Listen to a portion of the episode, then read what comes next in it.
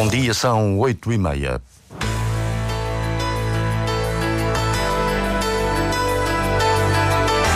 Antena 1 Madeira. Informação. Alguns investigadores da Universidade da Madeira criaram um modelo único de leitura dos ventos no aeroporto. É um sistema que conhecemos daqui a pouco. O deputado Carlos Pereira termina um ciclo, é agora candidato pelo PS às legislativas nacionais pelo Círculo de Lisboa.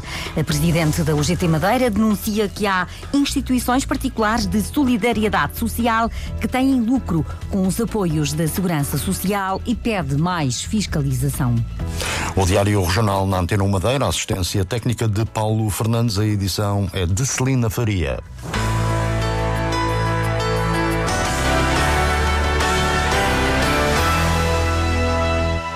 É o fim de um ciclo depois de ter sido eleito em três legislaturas pela Madeira para a Assembleia da República. Carlos Pereira é o número 11 da lista do PS por Lisboa, um lugar considerado elegível. O deputado, ouvido esta manhã pela Antena 1, lembra que não foi uma escolha própria não ser candidato pela região. Cumprir aquilo que foram os compromissos que fui assumindo, mas pronto, esse ciclo uh, terminou, terminou, enfim, não necessariamente por opção minha, penso que é do conhecimento público.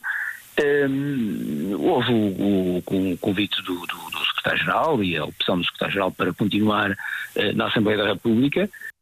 Carlos Pereira não foi convidado por Paulo Cafofo para continuar a integrar a lista do PS Madeira às legislativas nacionais, mas recusa uma leitura política dos factos. Não faço nenhum esforço para fazer nenhuma leitura sobre isso. Acho que o facto fala por si, eu não tenho muito mais a acrescentar do que isso.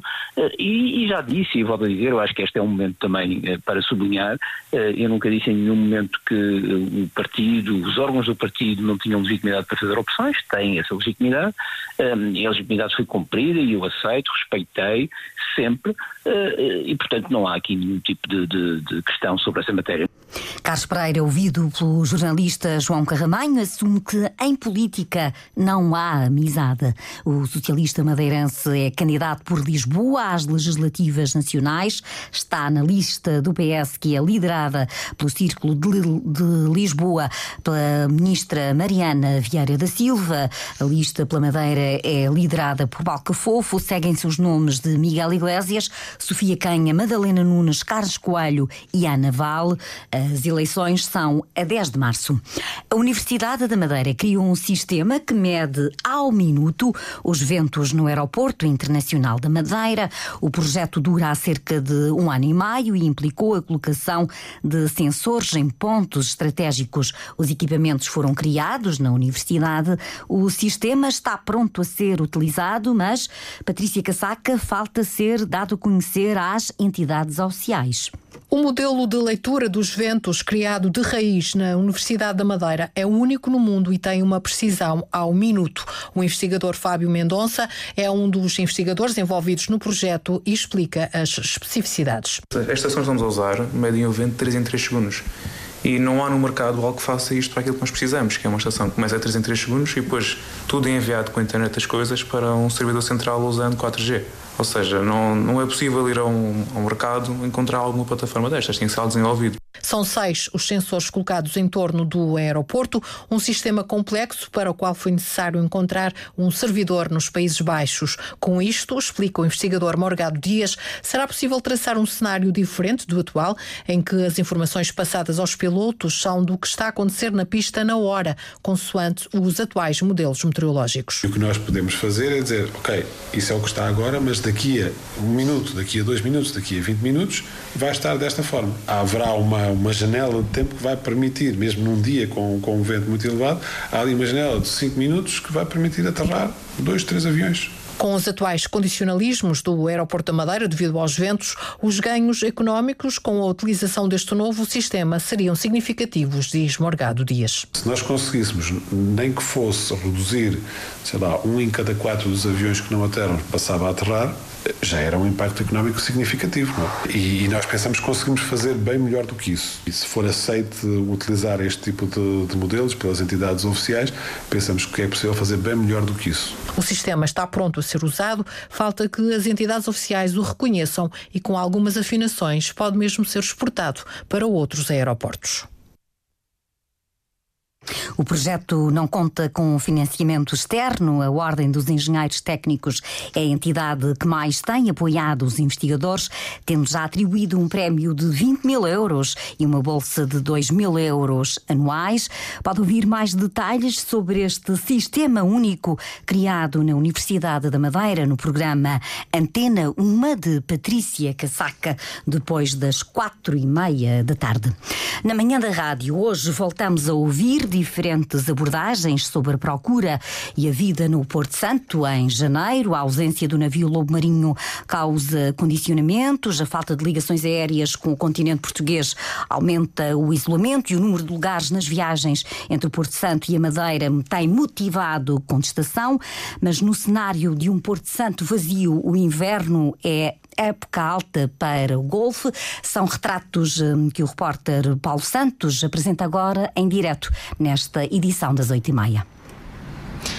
Numa manhã com menos vento, uma manhã quase primaveril e numa altura em que o Porto Santo vive a época turística mais baixa do ano, o Golfo é a exceção. Duas operações charter da Escandinávia trazem algumas centenas de turistas que ocupam diariamente o campo de golfe do Porto Santo.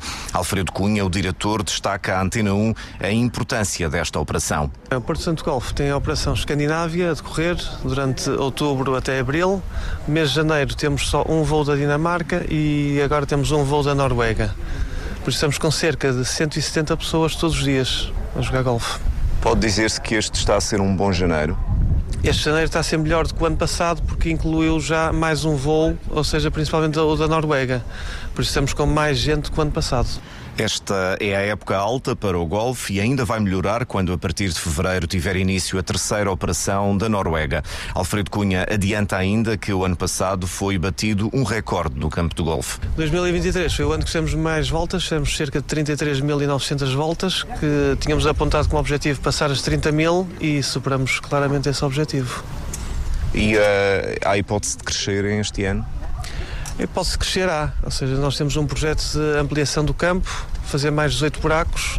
Uh, agora, uh, com esta operação, eu diria que chegar, chegarmos às 35 mil voltas seria muito bom perspectivas de crescimento no Golfo de, do Porto Santo, uma época alta que, contrariamente a tudo o resto da atividade turística, acontece no inverno. Esta diferença são cerca de 300 a 400, 300 a 400 pessoas em operações charter da Noruega e Dinamarca que compram serviços locais à agência de Sónia Souza. Bom dia, bem-vinda. Bom dia. Quem são estas pessoas?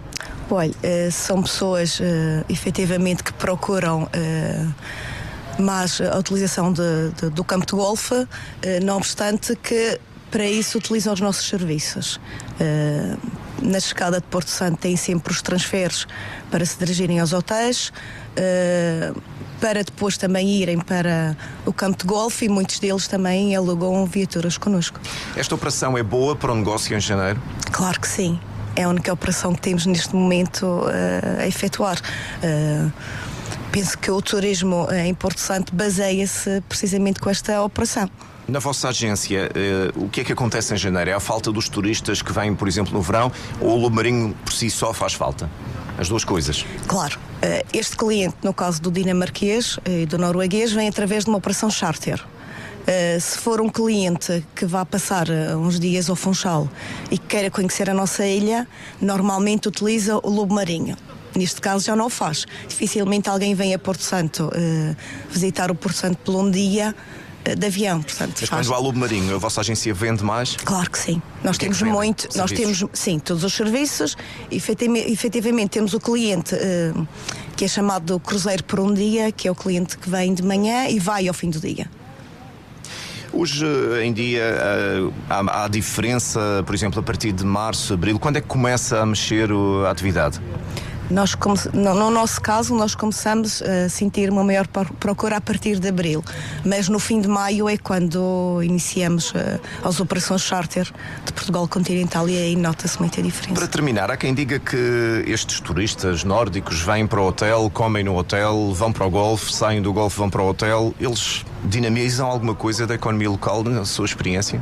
Eu acho que sim, porque para já para ir para o golfe já vai utilizar um serviço. Uh, se tomar um café no golfe, utiliza outro serviço. Provavelmente irá a um supermercado, uh, utilizará um restaurante para fazer uma refeição, para conhecer. Uh, e portanto são que mantêm a ilha a funcionar? Eu acho que sim, na minha opinião, sim, neste momento sim. Muito obrigado, Sónia Souza, por esta presença aqui na Antena 1. E para acrescentar a polémica em torno das viagens aéreas entre a Madeira e o Porto Santo, 58 residentes no Porto Santo compraram passagens para voar para a Madeira na companhia aérea Binter e não compareceram ao embarque. Recordo que em janeiro, com a ausência do Lobo Marinho, há 100 passagens para residentes vendidas a 10 euros e 70 cêntimos.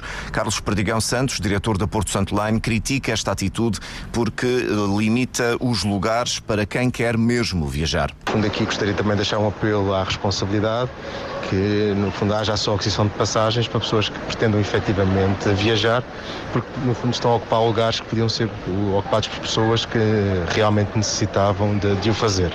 O apelo em jeito de crítica de Carlos Perdigão Santos, mais um argumento a adicionar a polémica em torno da falta de bilhetes de avião em janeiro entre o Porto Santo e a Madeira, bilhetes para residentes no Porto Santo. As viagens de avião entre a Madeira e o Porto Santo ainda estão na ordem do dia, ainda há bilhetes, mas em alguns dias, sobretudo ao fim de semana, a Antena 1 apurou que há falta de lugares porque viajam equipas desportivas e trabalhadores que vão de fim de semana. O testemunho em direto do repórter Paulo Santos, que por estes dias testemunha para a manhã de rádio as vivências, as mudanças no cotidiano, no Porto Santo, num mês marcadamente hum, em que o isolamento fica mais eh, acentuado, sem as ligações do navio Lobo Marinho. E como vimos também eh, com um número que é considerado reduzido nos lugares de, nas viagens de avião entre a Madeira e o Porto Santo, o repórter Paulo Santos volta estar em direto às nove e meia da manhã com outros olhares, com outros entrevistados.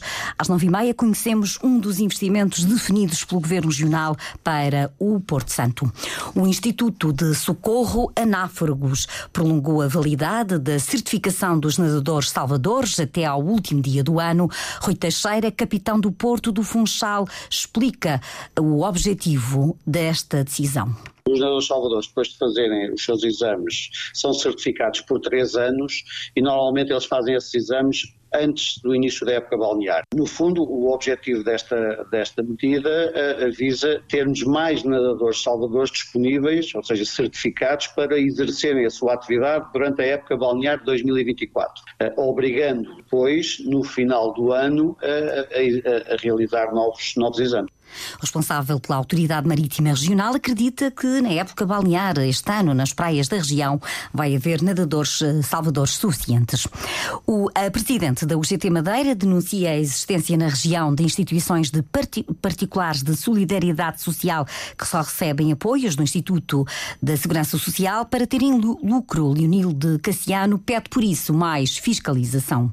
Há instituições que realmente são para solidariedade social, Há outras que têm aparecido aí do nada.